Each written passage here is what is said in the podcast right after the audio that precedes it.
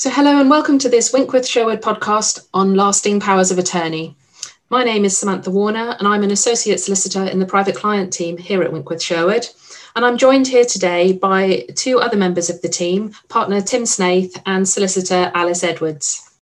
In the last 12 to 18 months or so, we have seen unprecedented interest in lasting powers of attorney, both amongst our own clients and in the media in many ways, this is no surprise. We have an aging population.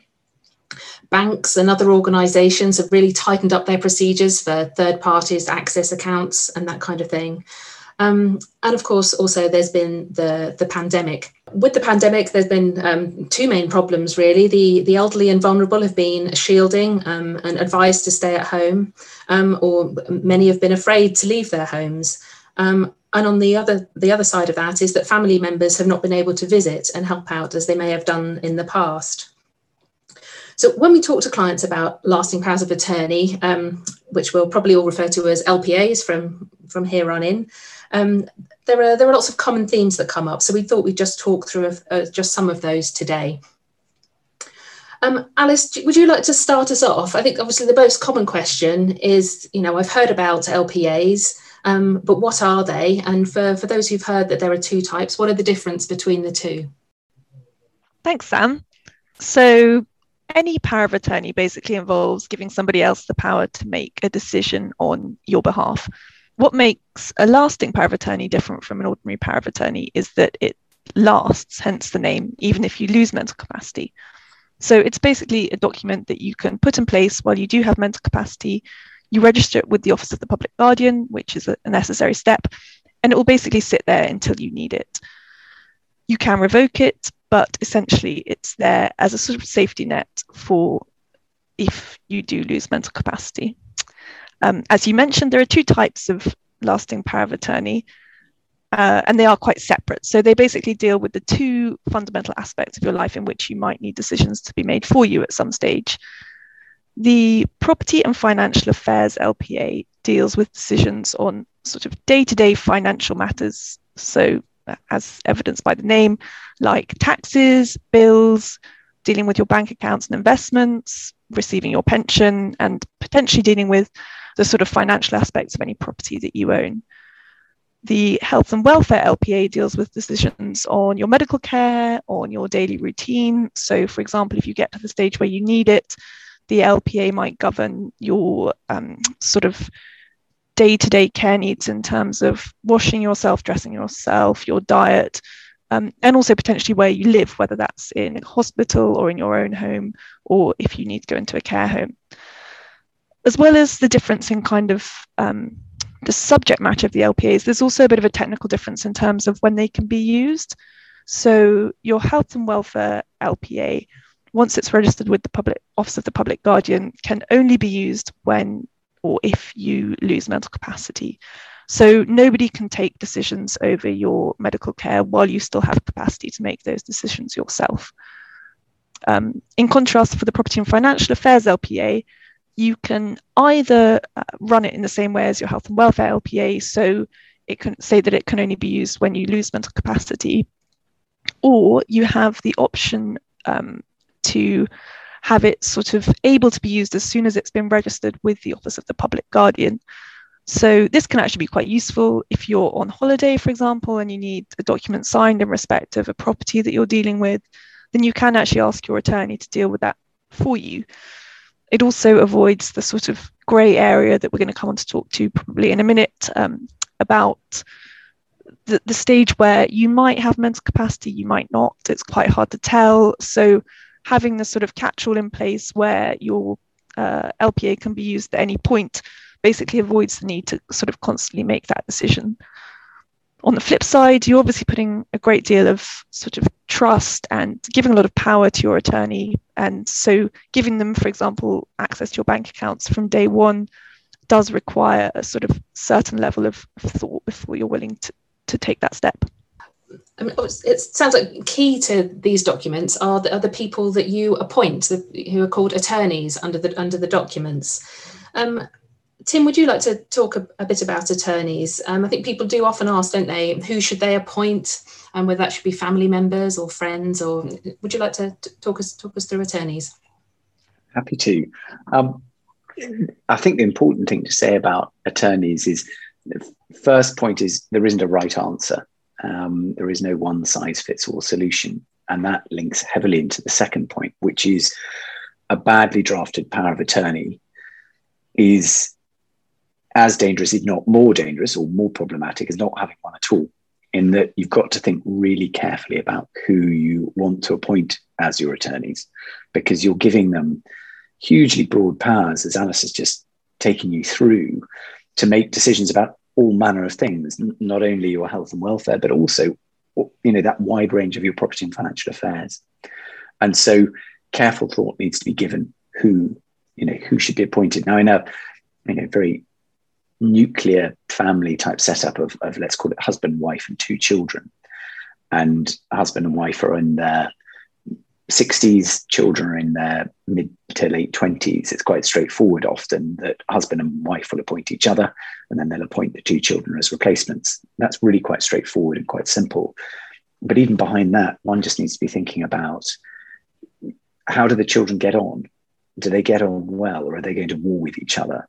you know, to what extent do we trust them? Um, all of those things come into play. And more often than not, these things work brilliantly.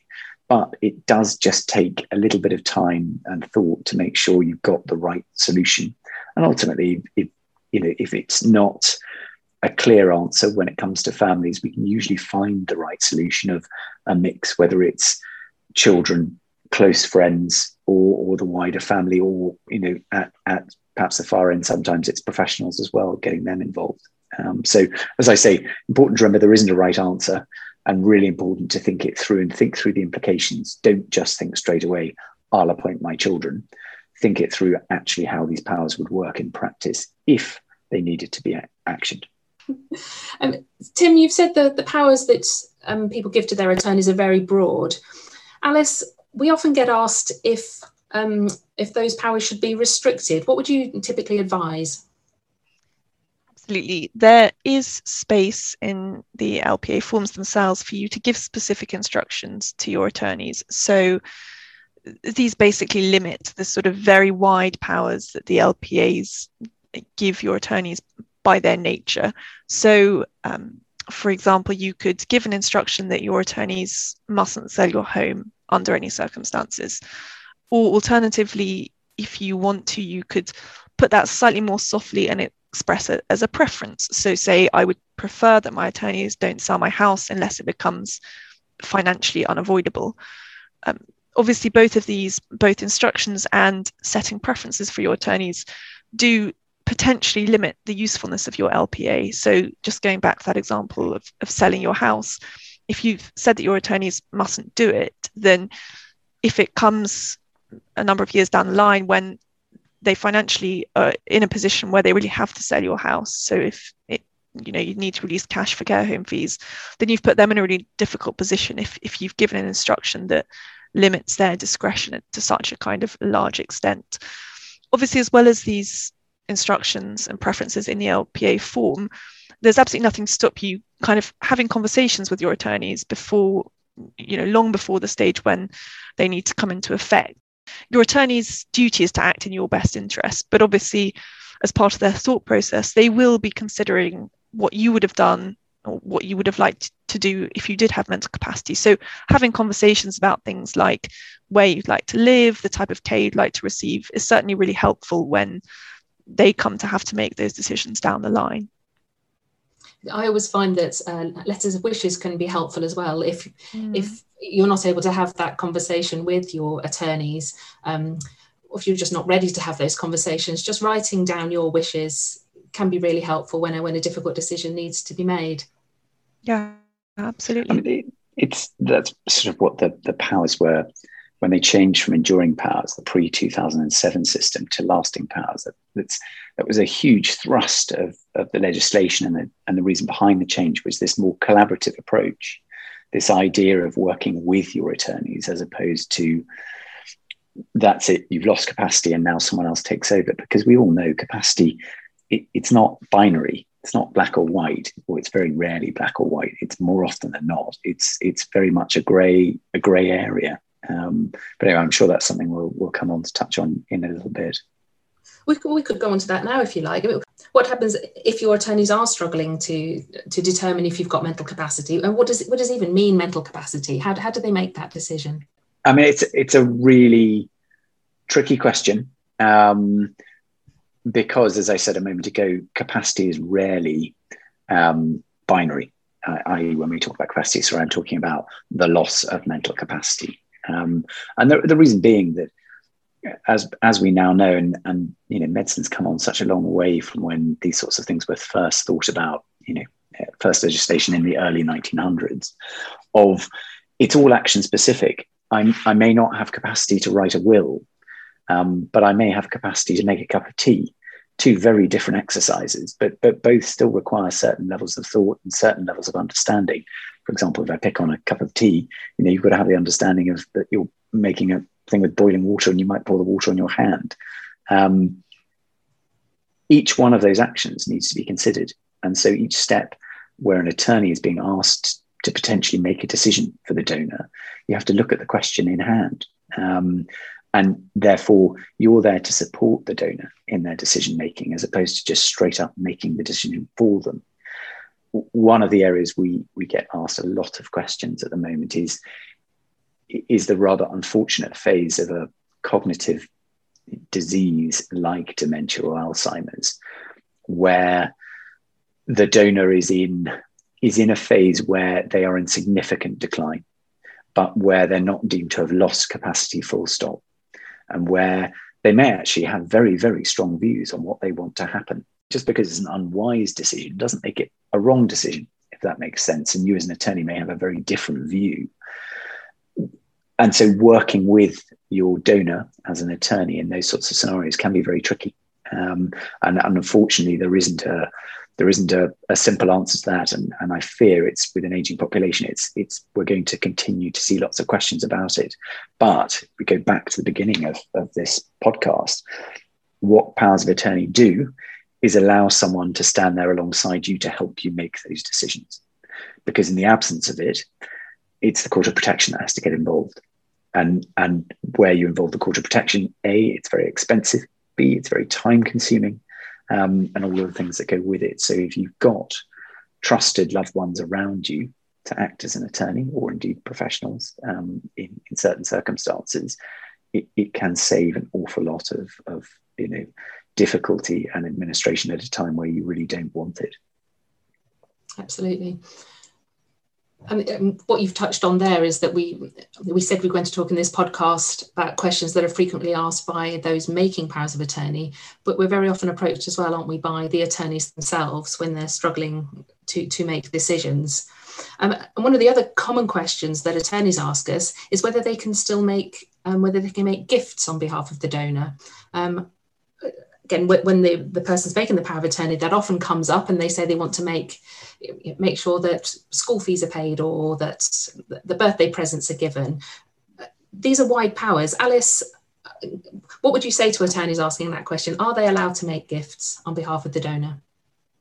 Well, it's actually a really important decision to give some thought to because the Office of the Public Guardian has very strict rules about gift giving probably because it is an area where there is the potential for attorneys to really run wild and abuse their position. And, you know, we can all see stories in the papers every day of where attorneys have decided to make gifts in inverted commas from the donor to to the attorney or to the attorney's friends or family. It's obviously a massive temptation when the attorney has access to somebody's bank account who may not be able to kind of keep an eye on it themselves. So for that reason as i say the opg has really strict rules um, it's important to note, actually, Sam, just as you mentioned, gift giving is quite wide as defined by the OPG in this context. So it does include things like paying school fees, creating a trust for grandchildren, or even lending money to family members interest free. And that's one that people often do get caught out on.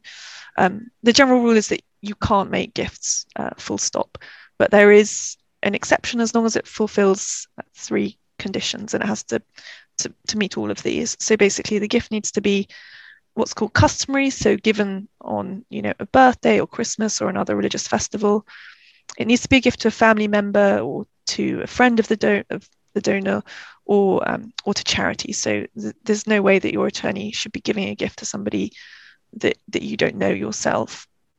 Um, and it also needs to be reasonable in value. And here it's really important that the attorney thinks about kind of the context of, of that person's situation. So one of, a sort of classic example here is a grandparent who may have in the past given really generous gifts to their grandchildren um, but now you know if they're sitting there with just a couple of thousand pounds in their bank account and they've got high sort of ongoing care costs for themselves then it's obviously not in their best interests for them to be giving or continuing to give really generous gifts to their grandchildren um, and that's that's because it's really as we've we've touched on but it's the attorney's duty is to act in in the best interest of the donor and, and not just think you know what would they have wanted. Because of course in, in this situation the grandparent may have loved to give a really generous birthday present to their granddaughter but really if they can't afford it given the sort of context of, of their own needs then then the attorney shouldn't be doing it.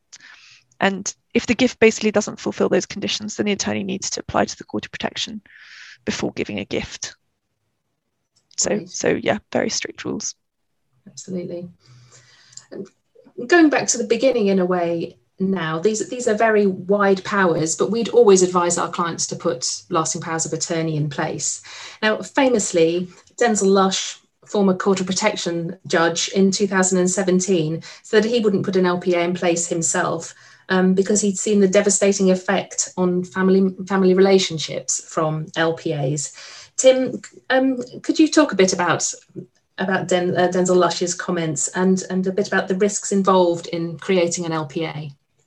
Sure. Uh, I mean, I think the first thing to say is, uh, and exactly as you touched on, they are really useful documents, and our advice is that if prepared well and properly, they are invaluable.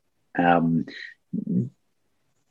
I can't speak to what you know what Denzil Lush saw in his in his pretty illustrious career as as a judge and, and as head of court head of the Court of Protection, but he certainly saw the other side of the coin that perhaps we see um, in that he saw where the abuse had happened um, and where people perhaps had made the wrong decision in who they appointed as their attorneys. And as I said at the beginning, you can create an awful lot of problems in appointing the wrong attorney. Um, and that's certainly what he saw. Um, and as Alice said, you know, giving the power to an unscrupulous attorney, um, you're giving them the power to empty out your bank account. And I mean, there are all sorts of pretty terrible tales of attorneys buying watches, laptops, cars, all with spurious reasons like, oh, well, I needed to be able to tell the time so I could go and see the donor, or I needed to get to the donor's house really quickly. Um, you know, all the nonsense. And, and the key point is uh, an attorney has to operate these powers in your best interests as a as a donor, and that can't ever be forgotten. But if I can counter it, if I may, it's pretty rare that we see in practice those sorts of issues where someone has taken the time to really think about who they should appoint and taking good advice at the same time. So there are risks, undoubtedly, that there are risks in many things that we do. I still believe those are heavily outweighed by the benefits. And the benefits being that in a in a trusted relationship between attorney and donor, in the event of your loss of mental capacity, you've got the the structure and the matrix there all set up, ready, oven baked to go, just at a time when you need it, as opposed to having to turn to the court of protection at a time where you're already stressed, or rather your loved ones are stressed, and, and trying to focus on your well-being and welfare. Um, and they're also having to deal with an application to the Court of Protection, or, or potentially even a, a, an urgent application to the Court of Protection to get something, get a decision made, or otherwise. So I'm very much in favour of putting powers of attorney in place, but only with the right advice. Um, and I think that's the crucial, the crucial ingredient. Um, be, beware the, the badly drafted LPA, just as where beware the badly drafted will. All of these things can create huge problems and very expensive problems, but well drafted and well considered, they can solve an awful lot of problems as well. Absolutely, they're invaluable, aren't they? Well, thank you, Tim, and thank you, Alice. Uh, that brings this podcast to an end. Um, if any of our listeners are interested in putting LPAs in place, uh, please do get in touch with uh, one of the team here at Winkworth Sherwood. Uh, the email address, if you're interested, is marketing at wslaw.co.uk. Um, and thank you for listening.